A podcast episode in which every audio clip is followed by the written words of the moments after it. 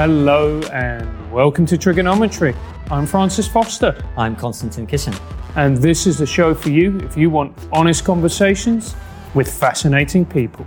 Our brilliant and fantastic guest today is the Regius Professor of Moral and Pastoral Theology, Nigel Biggar. Welcome to TRIGGERnometry. Thanks very much. It's so great to have you. We're here at Oxford University. It's a pleasure to be here and speaking with you, which is, of course, where you, you work. Um, before we get into a very interesting uh, background and story, just tell everybody a little bit about who are you, how are you where you are, what has been your journey through life that leads you to this very strange place sitting in this chair on YouTube. Okay, well, I, I wasn't born in Oxford. I, I was born in Scotland, uh, but my Scottish accent got drained from me when I came south to school at the age of 13, except when I'm, when I'm uh, slightly drunk or when I'm in the pulpit, I can get quite Scottish. otherwise, otherwise not. So I, I've, I've um, developed an academic career. I've, I spent about seven years in Canada and the States. Uh, collected my wife there, brought her back uh, about 30 years ago, and have taught here in Oxford, in Leeds, in Dublin, and then for the last uh, 11 years have uh, taught back here in Oxford. And my, my field, I, I have this uh, rather bizarre title, Professor of Moral and Pastoral Theology. What's that? Uh, basically, it's ethics, but it's, it's ethics done from a, a religious Christian point of view. Um, so I I teach that, and I do. I've done research on. and I've written on things like the ethics of, of euthanasia. Um, uh, published a book on the ethics of war. Uh, uh, I also do peace. I've, I've done. I've done stuff on um, making peace and doing justice after civil conflict, Northern Ireland, South Africa, um, and just about to uh, bring out a book on on rights.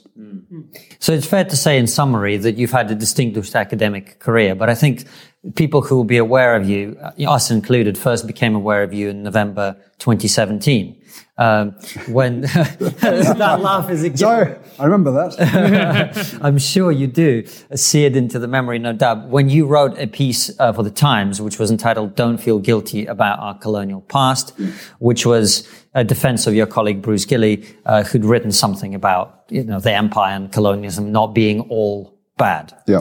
So tell us briefly about that and what happened and how that went. Okay, so um, you, you've described the article appeared in the Times in late November 2017. And by the way, um, as you'll know, when people write for newspapers, um, they don't have control over the of the title. Uh, what I said in my article was, "We Brits, we have reason uh, for pride as well as shame over the imperial past. So, so our imperial past is mixed. There were awful things and there were some great things. Uh, all I was saying was both, which is a pretty, I, I thought was a pretty unobjectionable, moderate position that no one really could disagree with. Um, more fool me. Um, um, so the, the title was a bit misrepresentative, but that was published in, in late November.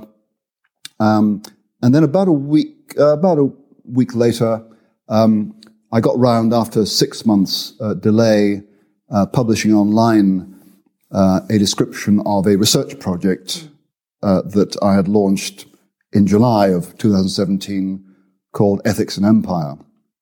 And this brings together a group of um, ethicists and historians to, to survey empire from ancient China to the modern period and consider the ways in which contemporaries thought about the empires they lived in in, in moral terms. I mean, how did they see things uh, uh, morally? Um, but I finally got round to publishing a, a, a description of that online. And then a few days after that, second week of December, uh, my wife and I were in uh, the fancy lounge at Heathrow Airport. We were going off to uh, celebrate our wedding anniversary in Nuremberg. Not everyone's choice. Really doesn't help the ending. I know, I know. I like history. She likes Christmas markets. Um, and uh, you know, as you do, I just had to check my email one last time before get, getting on the plane, and there was a uh, an email from the uh, public relations people here in Oxford uh, informing me that um, uh, a group of students calling themselves Common Ground had published an online uh, denunciation of my Ethics and Empire project. Um, so that, that I've never experienced that before, but that that that was uh, told me, And uh, the good news was that the the university uh, um, said that it was entirely behind my right to run such a thing. So I didn't think any more of it. Um, uh, but uh, that was on a Thursday. Um, on on the Sunday, I got news from my main historical collaborator that he was he was resigning from the project. And in the next uh, four days, there were two more uh, online um, de- denunciations. These last two by academics uh, of of this project that I was running. Uh, so that all of that together in that week was was a bit of a shock, and I I you know, um, I'd really not been expecting it at all. C- clearly, looking back, I was naive. Mm. Um, um, is this sort of thing, just to interrupt very briefly, is this sort of thing standard practice in academia where people take exception to a particular topic of research and then there's a student campaign and then academics resign and withdraw from participation? Is that normal or is this, is this unusual? That, that's a good question. It wasn't normal. Um, I mean, I'd never experienced it before. Um, but I think it's become much more normal. Uh, certainly, I've, I, we're, we're, all aware of cases in the last uh, three or four years where that's happened to people um, and of, of, course, social media enables that kind of thing. Uh, it enables an individual to write a protest and then send it round to all their mates all over the world. And within a matter of hours, you may have collected several hundred signatures, which looks really powerful. Um, um, I mean, in, in, in the months, in the weeks and months that I, I spent trying to come to terms with, with what was going on, uh, I did come to the view that this was not an appropriate way for academic colleagues to behave. Um, because uh, when I complained about these online denunciations from, in one case, 58 Oxford colleagues, and in, in, the, in the third um, um, protest, there were, I think, about 200 academics worldwide. Um, I mean, they said, oh, we were simply uh, um, trying to stimulate a conversation. I said, well, you know, if, if, you, if you want a conversation, I mean, some of the people who signed these letters, uh, two of them work across the road from me. They know where my door is. In fact, two of them were in the same college as me, in this college. They know where my door is. They could have come and spoken to me. They didn't. And they haven't since. Um, and so, so the notion this was a kind of invitation to conversation uh, is complete baloney. Um, I can only interpret it as, of course, it, it's an aggressive thing to do, um, but it, it, was designed um, perhaps to intimidate me or uh, also to persuade university authorities uh, to um, act against me in some way by pulling funding or um, some other kind of, of sanction. Um, and, and, why do you think this is happening more and more? That we have this emboldened minority who feel that they have the right not to criticise, because it is absolutely their right to criticise your work or your views or whatever else it may be, but the, they feel that they have the right to cancel something. That's a really good question, and I I continue to puzzle over it. Um, um, I mean, people have always had strong political opinions. And within universities, you know, there have been people on, on the far left and the further right. That's always been the case. Um, I, I, I, can only speculate that um, the, the, kind of people who think they have that right um, are people who have spent a long time talking to people of their own kind and so it, it really appears to them as if there is only one view of these things. Um, so that's one possibility. The, the, other, the, other, the other possibility is that um, not only do they are they convinced that a certain view of the world is is right and, and they have it, um, but that, that the contrary view of the world is absolutely unacceptable. Uh, uh I mean, I, uh, um, um, the word the word fascist is thrown out all over the place. If you if you if you utter a, um, a conservative or right wing opinion, you're a fascist. Um, so immediately you're pushed into the extreme. Um, so, so it's not it's not just as it were people operating in a kind of intellectual bubble where they they they never really hear a contradiction and they're constantly confirming what what, what they and their their mates think. It's also that, that there's a tendency somehow to demonize the opposition uh, in ways that um, quite how they come to that view, I just don't understand. Although, to be honest, I mean, I I see a lot of it in the pages of the Guardian now. I mean, I, I, I surely I, not. yeah, well, yeah, yeah. Well, it didn't used to be that way. I mean, I, there was a time, I, I, will confess, when I think in the nineties, the, the, Guardian was the only paper I read. Um, uh, but it's, it's become more and more um, um, fixated with with identity politics, and um, that kind of politics doesn't seem to. It's not into compromise. Um, and uh, it, does tend to demonize uh, the opposition in, in, ways that the left hasn't always done. And uh, um, I don't quite understand why that's the case. I mean, uh, let's be clear. Uh, in the past, um, the far right has done that. We all know that from from 20th uh, century history, from real fascism in France and Germany and Italy. Um, but it's it's it's not that kind of um, othering and demonization um, does at the moment seem to come from certain parts of the left. And it's it's very interesting that you say that. And we were talking about academia. What happened to you? Do you think there's a problem with free speech on campus? Uh, yes, I do. Um, um, the left will disagree. Um, again, if you read The Guardian, you, will find a number of people in recent years saying a, concern about freedom of speech is, is really um, a fabrication uh, uh, by people like me, male, white, elderly, uh, who are alarmed at having our, our accustomed authority drained away from us.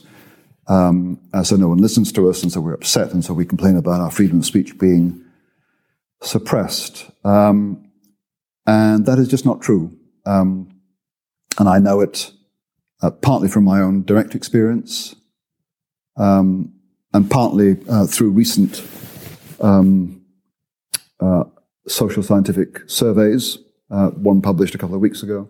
But just in terms of my own experience, I mean, I, I'm coming to, toward the end of my career. I'm in a, a prestigious position. It's quite hard to get to me. Um, at least that's clear now. It wasn't clear to me in December 2017. Uh, but I'm I'm secure. Um, so, did you think at the time that you were likely to lose your job? I had no idea, uh, but but I, I lost night's sleep over it. Mm. Yeah, just partly because, um,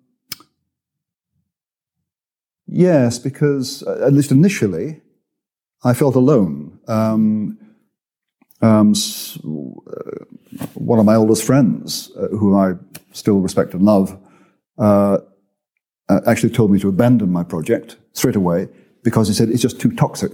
Toxic. Um, and then uh, the fact that my my senior uh, collaborator on the project resigned within four days, uh, um, giving an implausible explanation for his abrupt resignation.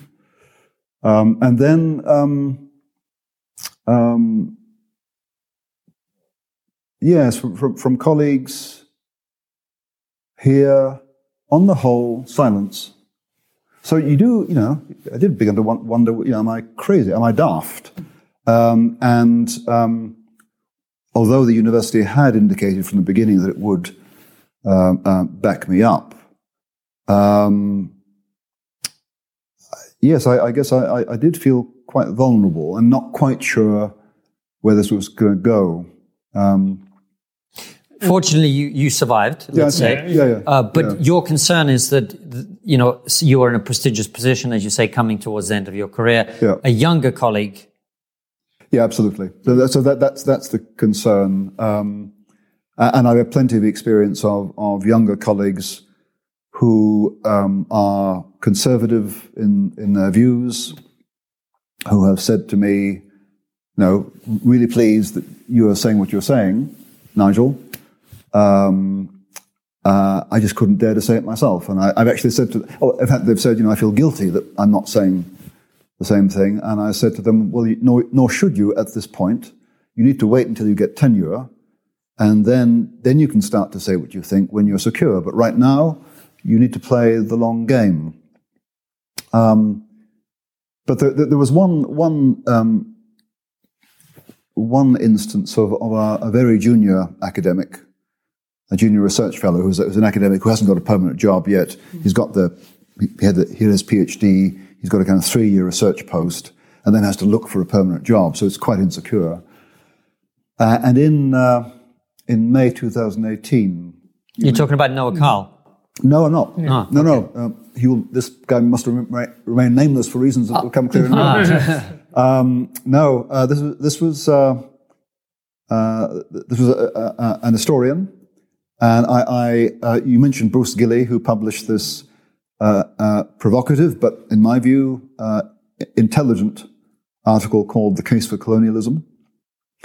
Um, I had Gilley come here in May 2018, and we held in this room a small conference with um, uh, some historians, uh, Paul Collier, the development economist, uh, Tirthankar Roy, the um, the um, historian of colonial economics in, his, in, in India, and others, uh, because I, I, I wanted to, to generate a, a kind of intelligent, um, um, reflective discussion about what Gilley was saying about colonialism.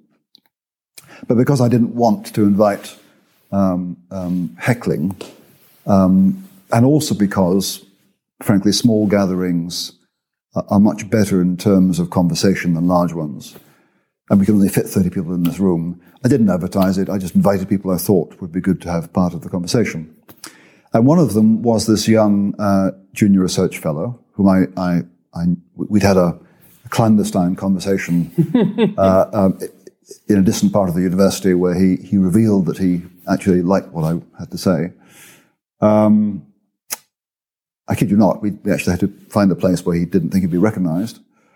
Um, and he said, Yes, I'd love to come, but, but on two conditions. Um, my name must not appear in the list of participants, and if you're taking photographs, my face must, must not appear. Because he said, um, I, I work in the same office as two senior colleagues, uh, two of whom sign one of the letters against you. If they find out that um, I've been associated with you, I fear for my my career. But Nigel, don't you find that rather ridiculous that somebody can have right of centre opinions or even opinions on the right, and all of a sudden their career that you know is curtailed, stunted, fired, no, well, all the rest of it? I mean, isn't that's pathetic, isn't it? It's pathetic and it's alarming because uh, you know this is this is Oxford. Mm. um, Not Oxford Brookes. We hasten to add, yes, absolutely. Oxford. I did. Yes, sorry. Yes, I, but just to make that point, perhaps for people who haven't been to Oxford, who haven't been in the in the in this place, it yeah. is you know Francis lives in London. I live just outside. Coming here, there there is a sense of history to this place. There is a sense yeah. that this is one of the great places of learning in human history.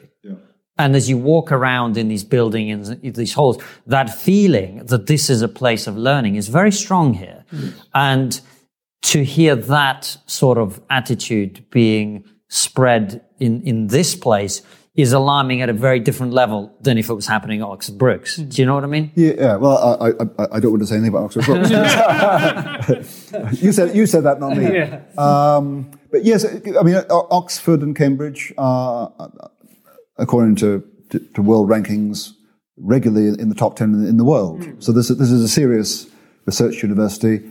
As you say, Konstantin, it has a long history of uh, uh, serious, um, perhaps not terribly exciting, but serious scholarship, uh, careful, fastidious.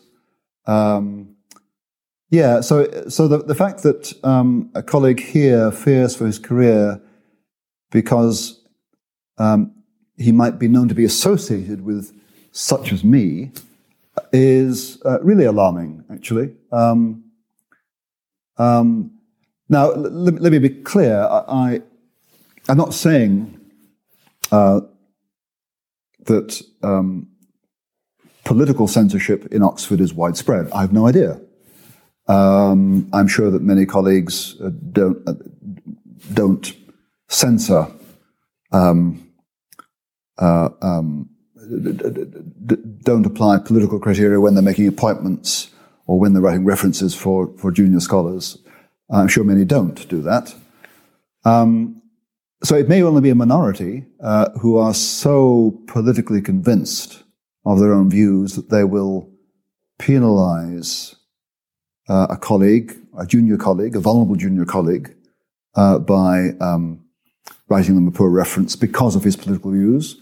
But um, here's the thing uh, even if it's only 1 in 10 or even 1 in 20, uh, if you know some people do that, the effect on the general, once that becomes known, the effect on the general atmosphere is to make everyone look over their shoulders and just wonder you know, who's listening to me? What will the effect be? Um, and that's really bad news. Really bad news. Um, and Nigel, don't you think it's an abdication of responsibility on behalf of the universities? Because they should absolutely crack down on this type of behaviour and say that it is not acceptable. Uh, yeah, I do. I do. Um, so here's what. Here's one point. Uh, in this university, our vice chancellor Louise, Louise Richardson has been uh, uh consistent um, in affirming free speech within universities and its importance, and, and that's really that is important because uh, the leader of an institution does set the tone, and that just reminds people that this is an important value. But what that doesn't do is change the behavior of my junior colleagues, uh, senior colleagues in their office. Uh, it doesn't change the, as it were, um, um, undercover operation of political, political criteria. Um, and so um, something does need to be done about that. Now, what could universities do about that? Uh, basically, I think the university has to recognize that it is a problem. And I've, I've, I've, I've written about this in, in the press over the last three years. There's a, an in house uh, magazine called the Oxford Magazine, and I published an article on this point uh, in early 2018. Uh, and the article ended um, diversity is good, political diversity is good too, mm. isn't it? Um, since, since then, certainly in response to that article and in general conversation, I've heard no one talk about it. So some people know about it, some people read about it, no one talks about it. Um, uh, but I, I, think we do need to talk about it. Now, it's difficult to talk about um, because we, we all have political views, and uh, that's not the issue, of course. The, the issue is being aware of when uh, you are uh, unfairly applying political, political criteria to appointments or admissions or whatever. In, so in the same way that you know, we, we all now need to be uh, careful, if we weren't careful before, to make sure that prejudices about social class or race don't influence unfairly the judgments we make. And that's utterly, that's entirely acceptable and important. Uh, we now need to do the same with, with political views. Uh, and at the moment, that's just not an issue that has risen up the agenda. And I think uh, university leaders need to start doing that. Um, I mean, maybe the government can prod them. Maybe the Office for Students can start uh, rattling their cages and saying, folks, you need to take this seriously. And that, I think that may happen. Um, but it'd be good to see universities take the initiative rather than being pushed by government. When we interviewed uh, Douglas Murray for our first interview, he was of the opinion that if a university did not support free speech on campus, that uh, they should be defunded, which is quite an extreme position, I think. Would you be in agreement with, you know, the government taking a stronger hand and actually saying to universities, if you don't do your job in supporting different viewpoints, then there are going to be some sanctions put in place? Yes, I do. I, I think um, um, government does need to remind universities of their commitment to academic freedom. Most universities have formal commitments to free speech. Uh, although there's a, there's a distinction here. it's one thing to, um, to guarantee free speech. Academic freedom is slightly different because it has to do with what professors can teach in their classes, what books they can assign to their students, what research they do. And I, I, think free speech is better protected than academic freedom. Mm. So academic freedom also needs to be protected. Um, and I think I think government should should um, communicate to university leaders that it regards this matter as, as a really serious one. Um, if, if, I can just, I want to come back to that point, and I might lose it, so bring me back in a moment. But just on that, I think there's a really important point to be made about what's at issue, what's at stake here. Um, to some extent, what's at stake is is um, the right of minorities, in this case, political minorities, and, and, conservatives are reckoned to be, I don't know, about 15% of the university professoriate. Um, the right of political minorities to be able to speak freely without fear of sanction. Now, that's important. But what's at stake is even more important, uh, uh um, um, is, is, this. Uh, in universities, uh, we are um, forming future citizens.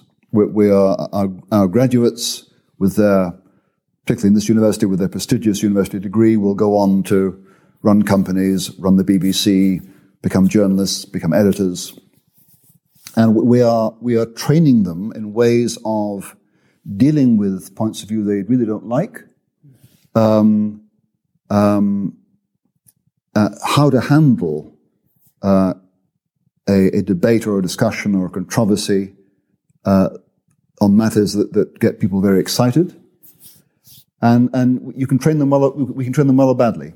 Uh, we can train them only to, to see one point of view. We can train them to, uh, instead of treating what an alternative point of view has to say and considering what reasons it might have, you can train them instead to say, well, because he's a conservative, because he's a capitalist, because he speaks up for empire. Um, it's only because he's trying to um, protect his own economic interests or his social status, or whatever. So don't take what he says seriously. Uh, just try and um, undermine um, the kind of the, the, moral integrity of, of his position. Now you can do that. Uh, but but that but when the, when those graduates go out in, in, into uh, the professions, in, into institutions, into public, into the media, uh, if they stay, start behaving that way, the whole of public discourse is going to be infected by polarization, aggression, uh, a refusal to hear, um, and that's just one step away from bloodshed. Because when people uh, are no longer trying to argue, they're fighting and uh, um, uh, fierce verbal fighting is only a step away from the real stuff. So, what's at stake really is not just the protection of minority opinions, it, it's really the public good of a citizenry who um, know how to restrain themselves when they hear things they don't, they don't like, um, uh, feel obliged to do justice to what other people say. So, when someone says something you don't like, you, you don't then distort it before you address it. You take it as it stands. Uh, um, um, and then to give to, to, to, to uh, give credit where credit is due, and then then to come up with the reasons you think this is bloody wrong. Mm. Now that's that's a responsible, rational way to, to conduct the many, many, many um, um controversies over issues we all get excited about, and we need citizens and journalists and editors and um, institutional leaders who know how to do that and model it.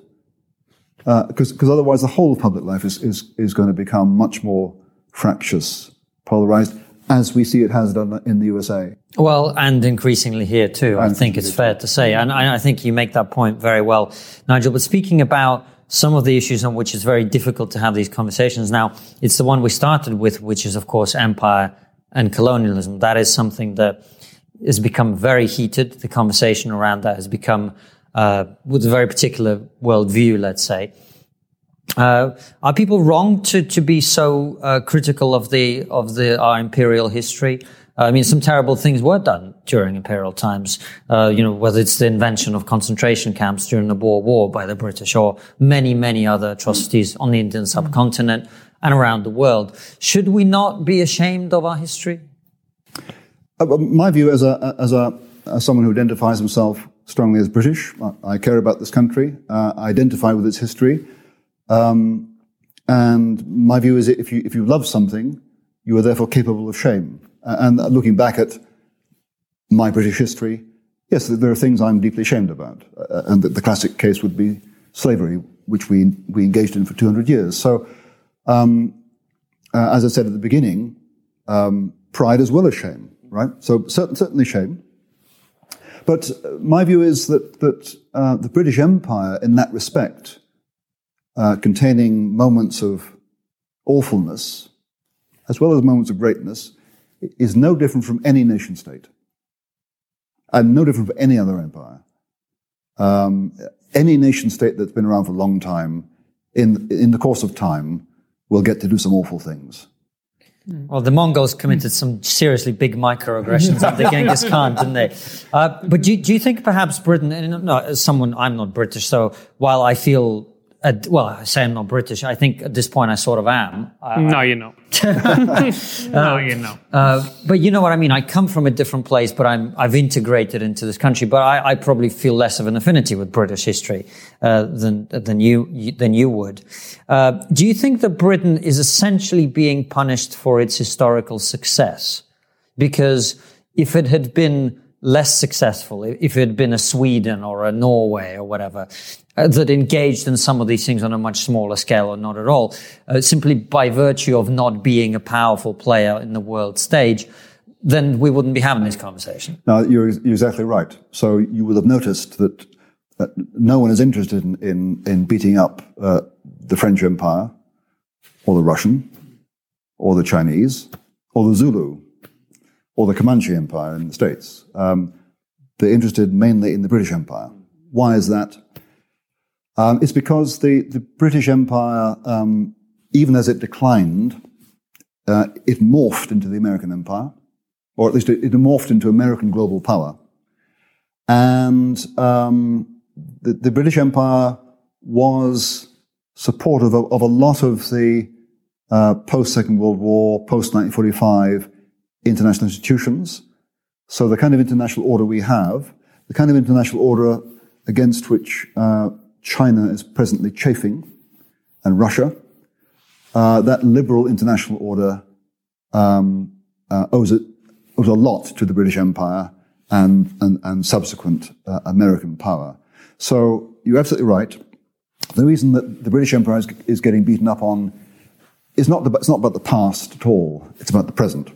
It's about um, um, hostility toward Anglo-American liberal capitalism. Mm. Um, um, and that, that, that's, that's why uh, uh, my, my, interest in, in British Empire is not primarily antiquarian. Uh, it, it's, it's, it's not really about the past, except insofar as uh, what we think about the past uh, shapes how we think about ourselves now, and it shapes the decisions we make in the future. So, uh, one of the um, things that stimulated me to get stuck into British Empire um, is Scottish nationalism. Now, I'm, as I said, I'm Scottish born. My mother's English. I'm Anglo-Scot. I'm a Brit. I belong to a multi, a multinational state. Um, and I really value that. Um, and so I'm, I'm, I, am uh, uh, um, strongly against Scottish separation. But there is, there's a story being told by uh, some Scottish nationalists, which is, if I can distill it, uh, Britain equals empire equals evil, and therefore to, to break up Britain, to separate Scotland from the rest of the UK, is an act of, of uh, national uh, self purification. yeah. Now, you know, if, if, if, if Britain, you know, if, if Britain equaled Nazism equal evil, separation, quite a good idea. But, but I, happen to know enough about the British Empire to know it just wasn't of that kind at all. Um, and um, um, I don't think that, that, the British Empire was uh, radically, uh, at its heart, at its root, racist. I don't think it was radically, at its heart, exploitative. Um, it included moments of racism and moments of exploitation. Um, but when you, uh, we were talking earlier about about what school kids do and don't know about slavery, and you were saying that you know in your experience as a, as a teacher, school kids do know about slavery.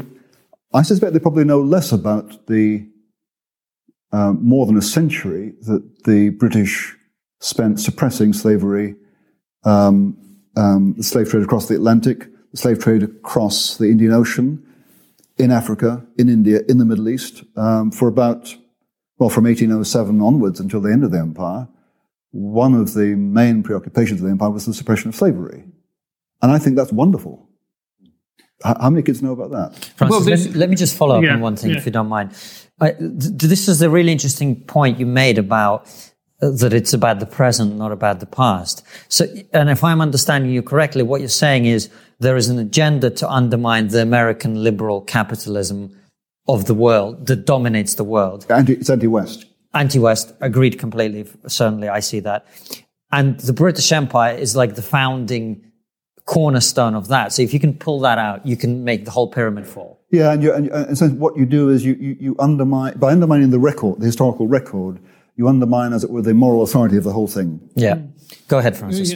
And the, the question I wanted to ask was, we do learn about the British Empire at schools, but we don't learn about other empires. Uh-huh. So is it part of the problem, the fact they see British Empire, they see slavery, without realizing that essentially, if you wanted anything done in history, you needed slaves. We're just going to clip that and put it out as the slogan of TRIGGERnometry. Yes. If you want anything done, you need an Anton. That's what you need. Think, think what is it in the past? Yes, yeah, in the past. You're not recommending this. I mean, well, you see, sir, no, Mate, you were, shut your gob. uh, let me save yourself. Save, save yourself um, no, that's absolutely right. So, so uh, one of the really interesting things that we've discovered in, in this Ethics and Empire project, which, as I said, is looking at empires from ancient China to the modern period. So far, we've got up to about 1600. And uh, um, when I was asking around uh, uh, colleagues who know about, let's say, Arab empires or Islamic empires, saying, you know, can you find me uh, a contemporary critic? And they said, well, no, not really. um, and it, uh, um, it turns out that, um, and the same happened in the case of ancient Chinese empire. And the conclusion I've drawn is that um, at those times in those places, uh, empire was a fact of life. Uh, uh, um, you, might, you might not like particular emperors, you might not like particular governments, the way in which the empire was governed, but empire as such was completely unremarkable. And um, um, the fact is that most of the world has been has been ruled by empires um, um, up until I mean even today. Um, uh, uh, China is a kind of empire. Um, certainly, Tibetans would think so. Um, certainly, Hong Kong feels that way right now. Uh, so it, it, you know it's still going on. so empire is a kind of fact of life.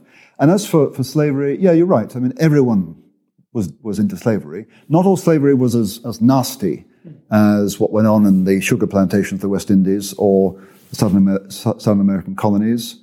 Uh, but some of it was quite nasty. I mean, um, some of those who were carted off, the slaves who were sold by West African kings to European traders and taken off to the, to the Caribbean, uh, had they stayed, they might have had the fate um, of joining several hundred others upon the death of a king or being buried alive uh, to join their master on his uh, heavenly journey. Uh, there are there, there, are reports of uh, up to up to uh, fifteen hundred slaves being sacrificed by being buried alive um, um, to, to, mark the the funerals of um, African princes in 1790.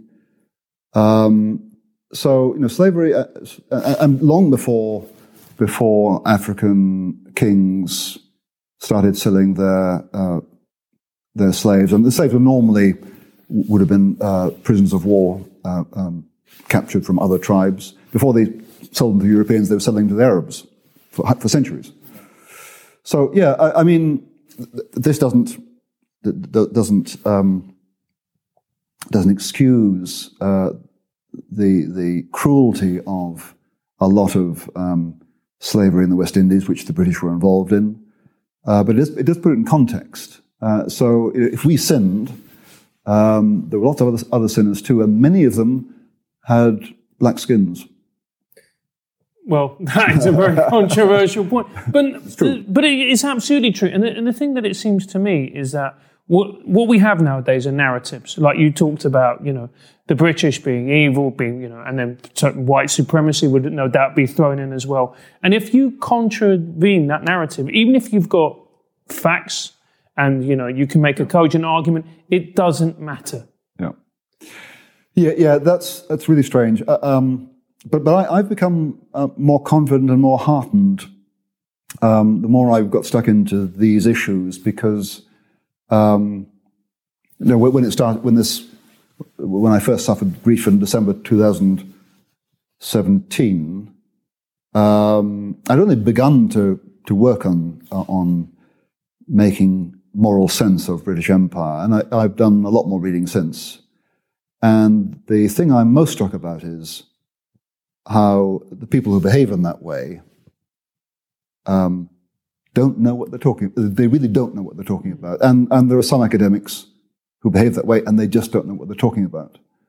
Um, and my sense is, uh, um, well, it's my hope, uh, but my sense is that the more this kind of behavior gets exposed and contradicted, the, the great British public out there become more and more appalled. Uh, uh and that's my hope. Um, and, I, I, and, and uh, I also think, mean, I've certainly seen here how um, really self persuaded, self convinced, zealous minorities of students or even of professors uh, can have, can acquire a kind of dominance over a, uh, um, a more uncertain uh, majority who don't particularly want to get involved in this fight.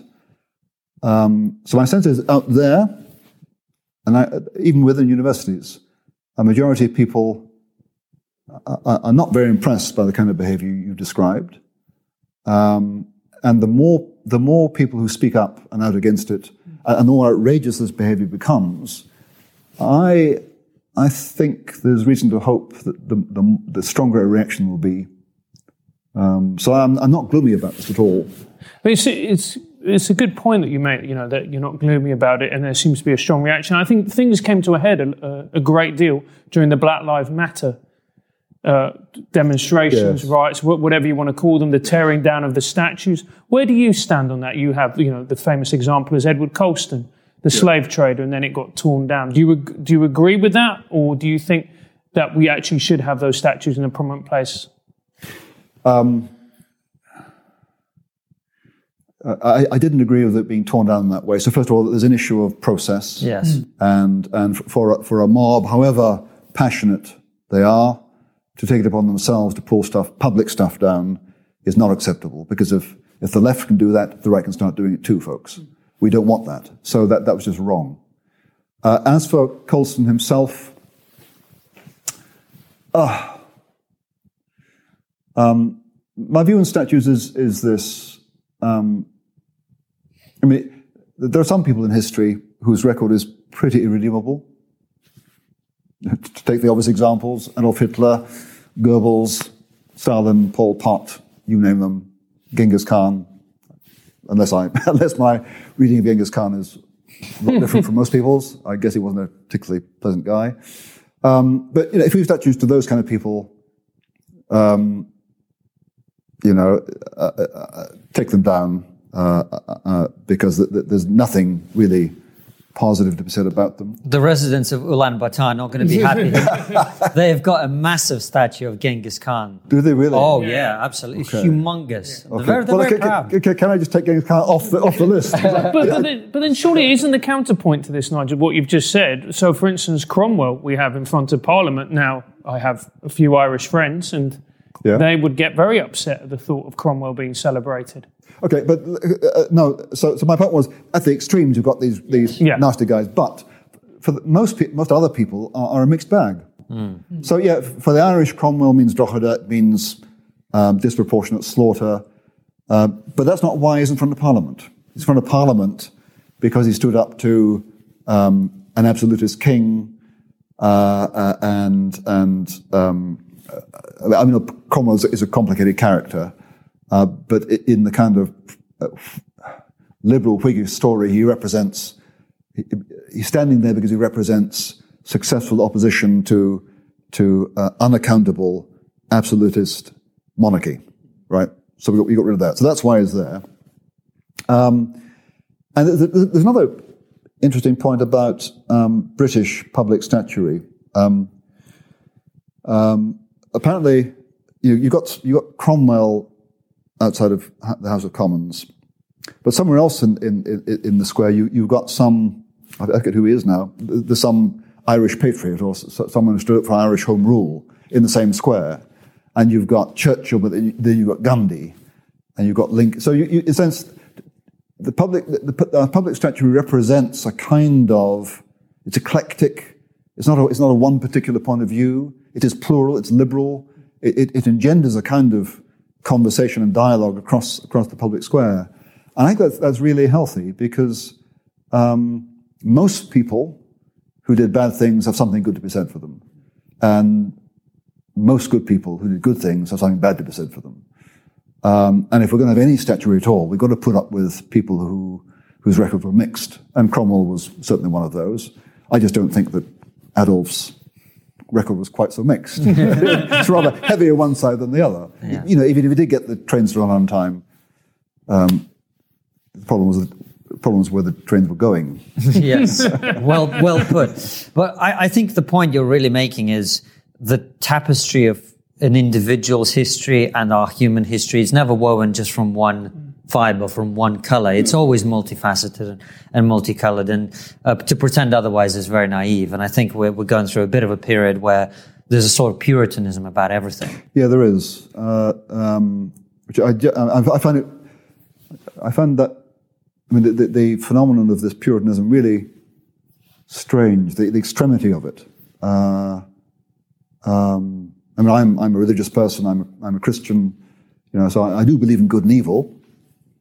Um, but um, part of my worldview is that um, you know, good and evil, the, the, the, dividing line isn't here, I'm good and you're bad.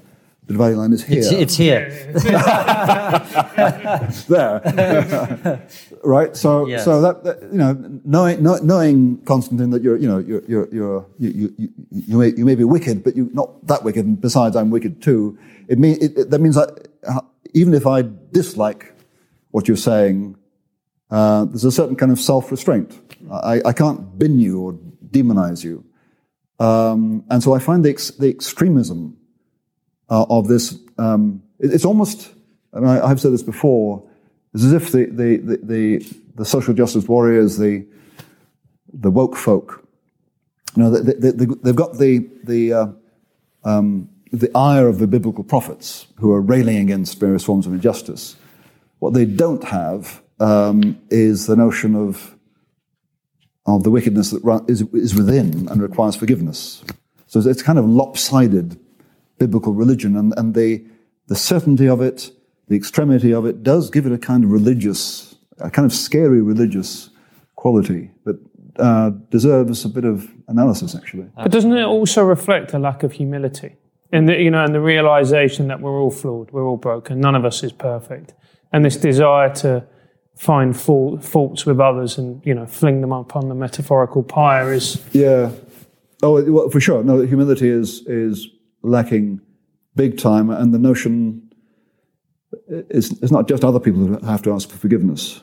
Um, um, and quite, quite how we got there, I, I do find awfully puzzling. Although, uh, I mean, I've read a bit about, um, uh, what is it? Is it? I've forgotten the source now, but uh, there is this attitude or the, this view that, um, I guess it's a Marxist view, uh, that um, points of view, particularly points of view held by bourgeois people, um, these are these are these are not to be taken at face value. These are just rationalizations for unjust interests, and therefore you, you don't you don't take the ideas seriously. What you do is you you attack the person and the social standing, and that seems to be uh, behind a lot of the attitudes of of um, these uh, zealous, um, uncompromising um, new Puritans. Um, the problem is, you know, if you think about it, if you, take that view, of course, it applies to yourself too. it's not. Well, why is it just their view that is is rooted in, uh, illegitimate economic interests? How about your own views? Don't you have interests too that you're rationalizing, whatever? Uh, actually, I think in the case of BLM, I think yes, there are interests here. I mean, it, victimhood is a political tool now. It, it, it wins you power. Uh, so there's every, everyone who can has an interest in playing victim, big time, uh, because um, particularly because of the way in which uh, uh well-meaning, um, sensitive, liberal people react, which is normally to say yes, we're guilty. Uh, it gives you a lot of power. So uh, I think the the the the, the kind of um, Marxist analysis can be turned back uh, onto them to say, well, what are the interests that are driving you so that you simply can't listen? What, why? And, and do you see that as a more prevalent attitude amongst uh, the students that you see here? Well, not among my students. Uh, you know, they know who I am and they come to me for a reason. Um, uh, but but I'm, I have asked I have asked my students about their peers, and yes, the kind of uh, the kind of Puritan, extreme, uncompromising attitudes, yes, seem to be quite prevalent among their peers. Um, Nigel, there's one other topic I want to cover before we wrap up, but just on that point, are we not three crusty old men that are just reminiscing about the good? I mean, we're not quite uh, old, but, maybe, say, but, but, but, crusty, but crusty enough. Um, who are lamenting the loss of our ease with which we could spew our mm. white supremacist beliefs unchecked, yeah. uncontrolled, unquestioned. And now we're, as you pointed out earlier in the interview, we're very upset about the loss of this former tyrannical oppression and power over yeah. others. Is are, are, we not troubled by the fact that there are some brown faces at Oxford now? Isn't that really what this is all about? Uh, yeah, so, right. So that's that's what they say. Um, that's what they say. So the answer is no, um, uh, because I first speaking for myself. I guess others will have to judge this, but uh, speaking for myself, I, it's not it's not criticism that bothers me. It's not contrary views that bothers me. It's not the presence of brown skins that bother me. Um, it is the um, well, it's it's it's it's it, it's refusal to engage rationally with what I say. It's the tendency instead to attack my person. Um, um, and and let's be clear here. Um, uh, you say it might be the case that I'm just bothered by the fact that uh, uh, uh there are more women and more people of non-white skin who inhabit these um, these cloisters, these these uh, these colleges, uh, our universities. Might be that, but here's the thing: uh, not every brown person thinks as they do. I mean, there were, there's a lot, a lot of people in non-white skin who agree with me. So I'm not. I, am not. In fact, I, I couldn't care less what skin color people have. I really, I really couldn't. Uh, uh, all I care about is uh, whether um, they can behave and argue in a civil fashion and a reasonable one in which we respect each other enough to take each other's reasons seriously. And by all means, show me where I'm wrong. Mm. Um, You're talking about good faith conversation. I'm talking about good faith yeah. conversation. Um, you should go on Twitter. I have. I have. It's, it's, not, it's, not, good for co- it's not good for conversation. I no, oddly, oddly enough.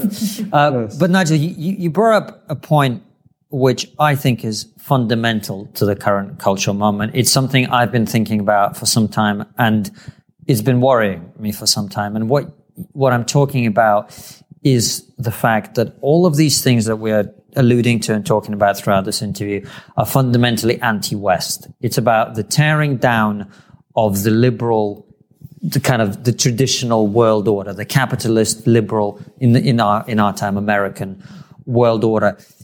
Why why do we feel this way about ourselves? Why do we have to uh, remove as or think about removing uh, rule Britannia from the last night of the proms? Why why have we come to this point where a healthy self criticism has has turned into a sort of self loathing? Uh, another excellent question, which, which um, needs a lot of thinking about. Um, so, so, here's here's one answer to to that question, um, and it goes back to something I said earlier. Um, uh, a, a lot of those who feel instinctively embarrassed about Britain's past don't know very much about it, right? Um, what they do know is, and they've learnt this from other people, they know that talking about empire, talking up empire doesn't win you friends. Uh, um, um, so, so, so they, they, they've picked up the, the, the notion that to, to, to, talk positively about empire, about colonialism, is, as, as my, my very old friend said, toxic. And unless you want to fight, unless you want to risk losing friends and colleagues, uh, you won't do it. Therefore, uh, the impression that empire equals evil becomes more and more embedded because no one contradicts it and everyone repeats it. So it's, it's kind of self confirming and it kind of gains a momentum. So it, beca- it becomes like common sense. And so when people like me start to say, well, no, not just shame, also pride, people are shocked. Um, because it's almost as if, you've said something really rude. Um, so I think it's, it's partly that uh, over time, um, a common sense about empire and colonialism has grown up among us uh, that is not all wrong, but in, in significant parts it is wrong. It is, it's just incorrect. It's not historically true. Um, and so, but, but I, I, think, you know, we are seeing, certainly over, over the Proms decision to uh, um, take the words out of Land of Hope and Glory and Rule Britannia, uh, we're seeing you know, quite a strong popular reaction. I mean, that may have made sense to BBC people talking to, to um, um, musicians from Finland. um, it doesn't make so much sense to uh, uh, well, I'm, I'm, guessing here, but judging by the Times newspaper and the Telegraph, and I imagine the Sun isn't terribly happy about it, uh, to, to, most British people, that this just doesn't make sense. So, so um, you know, when you talk, when you talk about how, how, how did we get to this position, well, who are we here? Uh, and I, I think we are talking about the elite, mm. uh, people who run our institutions, people educated in universities in this place. Um, uh, but we are, you know, as with as over Brexit, we're discovering that what the elite assumes and what the rest of the population thinks are not the same thing. Um, so again, I'm quite hopeful that that um, you know the BBC has suddenly discovered that not everyone is happy with this policy, and it's it's offered some explanations that uh, I think don't make much good sense, and I think it's true that the BBC caved in to uh, the um, uh, the movement to decolonize.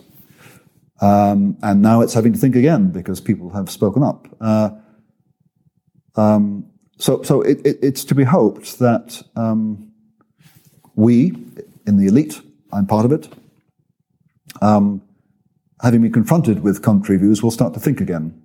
Um, and I'll certainly do my part to help that happen.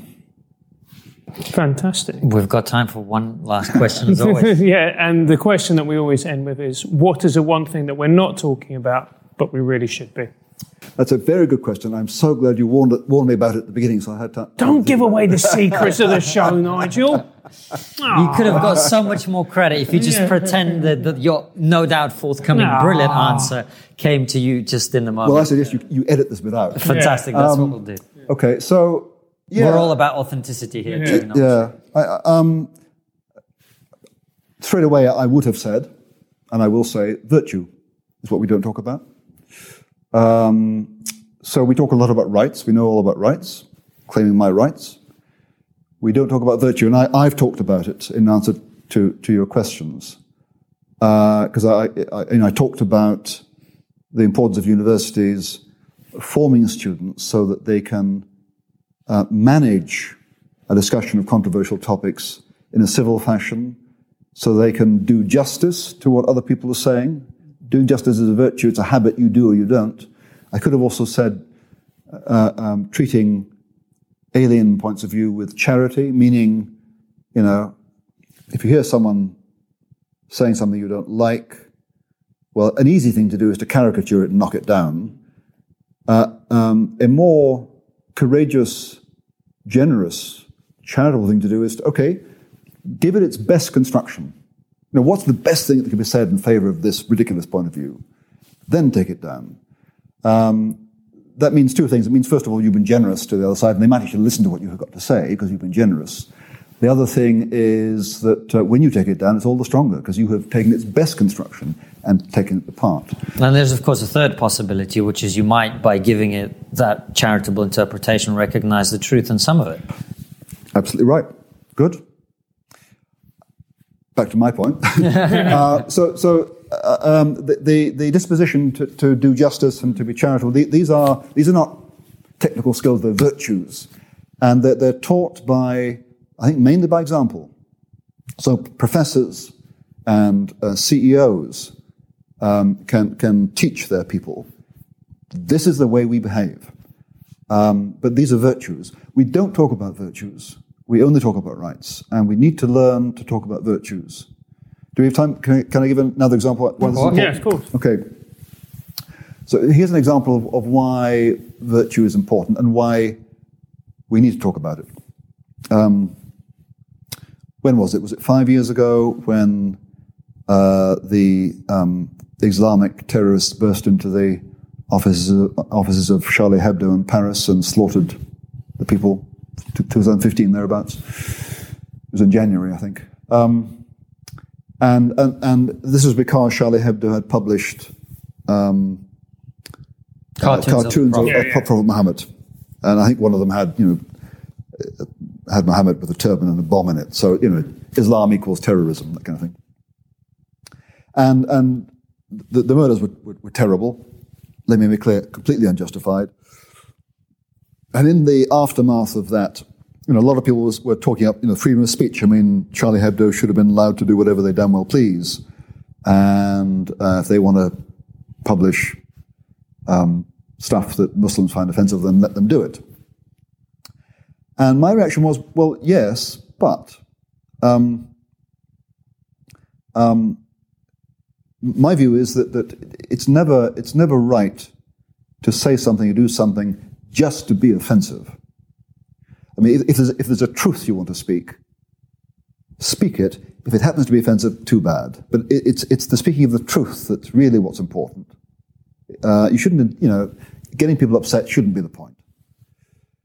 And um, so my view is, you know, spitting on other people's sacred cows for the sake of seeing them get upset is not something we should do. What did Charlie Hebdo think it was going to achieve in publishing these cartoons? Now, Charlie Hebdo is read by people who, you know, on the, of the left who, who like iconoclasm, particularly if it's anti-religious. So it, would- it would please their customers. But in terms of, you know, what's it going to achieve that's worthwhile? It wasn't clear to me there was anything to be achieved, particularly in the context where you know you're going to get, get Muslims upset. Um, now, now, even if you don't agree with me on that, the, point is this having the legal freedom to say something is one thing, and that- that's important. Uh, the question of whether you should use that freedom or not is another question. And um, to use that freedom responsibly, you have to have certain qualities of self restraint. Uh, you have to have certain qualities of intention. I mean, why am I doing? What am I trying to achieve? Um, and we, we want citizens who are capable of restraining themselves from the temptation we all have just to push in the other person's sensitive spot because we like to hurt them and irritate them. We, we know. I enjoy that occasionally. uh, but, you know, it's, it's, it doesn't really help folks. Um, but we, we need citizens who are capable of that self restraint. And that's a matter of virtue, not a matter of rights. And, and we need training in that. We need institutions and heroes and parents who, who train us in those virtues. So I'd say, in response to your question, we need to talk about virtue more. Now, let, let me be clear. I think all the qualities I mentioned, I don't need to explain to them what they are or why they're good. You, you recognize them. So in a sense, we, we all recognize these qualities are important, but we don't name them. Uh, they're not skills, they're virtues. And I think the fact we don't talk about them means we're not as self conscious about cultivating them. So it's not as if they're absent, but we're kind of tongue tied. And we need to stop being tongue tied about virtue, I think. So it sounds to me, Nigel, what you're really talking about there is morality, as is your job and your want to talk about. Yeah. Uh, and essentially, what I'm hearing is for a healthy society, it's not enough for us just to have laws and to prosecute our rights under those laws. Mm. We have to have a sense of what is the appropriate thing to do, as well as what is the legal thing to do. Yeah, yeah, yeah. Notice, notice that you use the word appropriate, mm-hmm. not right. Mm. And, and, again, it's something we, we tend to talk about things being appropriate rather than, or inappropriate rather than right or wrong. So that's, that's part of the symptom of our kind of nervousness about talking about moral things or virtues or duties. But, but just to, to get to your, to your point, um, yeah, the, the, the problem with depending more and more on law to keep us in order, and I, I do think we're doing this uh, more and more, uh, is um, uh, partly that um, if the police are going to keep us in, in, in, in order, then they have to become ever more intrusive. Um, and that means that our failure to discipline ourselves, our need for the law to discipline us, means an ever growing state intrusiveness, which is, is not a good idea at all. Um, so I, I, do think that um, um, civil society uh, fostering moral virtues of self-restraint, of justice, of charity, humility, uh, is, is, enormously important. And, and the, the, state can't do that. I mean, maybe it can through uh, national curricula or whatever, but in the end, it's these things are taught not by books or uh, in classrooms, they're taught by examples. Maybe they are taught, taught in classrooms by the example of the teacher, but it's the example that is, is attract, uh, an honest, courageous, just, charitable person is attractive. And, and kids and uh, employees see that and I think respond to it. So we need to be, be uh, doing that more deliberately. And in order to be more deliberate about it, we need to be willing to talk about it. But at the moment, Whereas we, we talk very freely about rights, we find it very difficult to talk about virtues uh, for reasons. I, mean, I, th- I, think historically we could find reasons for that. Uh, and, and as I may have said earlier, um, you know, we, we, we think that because we're a plural society, we've got, you know, we've got conservatives and, and, and left wingers, we've got Muslims and Jews and Christians, we've got atheists because we're a plural society, we can't agree on moral things. And my view on that, you know, we, we may not agree about abortion or about um, about going to war in Iraq. Lots of things we don't agree about, but there are many things we do agree about, and we, we all recognise what's necessary for um, uh, comfortable, peaceful, um, uh, uh, non-conflictual social life. And we, we you know, uh, uh, and when I talk about these virtues to you, you don't need me to explain what, what they are or, or why they're valuable. So I think, in fact, we agree with a whole lot more. We just think we don't. So we just don't talk about it. And I think we do need to talk about it. So um, let's talk more about virtue. Sounds great. Nigel, thank you so much for coming on the show. We really appreciate it. I've enjoyed it. And I hope you've enjoyed it at home as well. Uh, and we'll see you very soon with another brilliant episode or a live stream, which are always at 7 p.m. UK time. Thank you very much and see you soon, guys.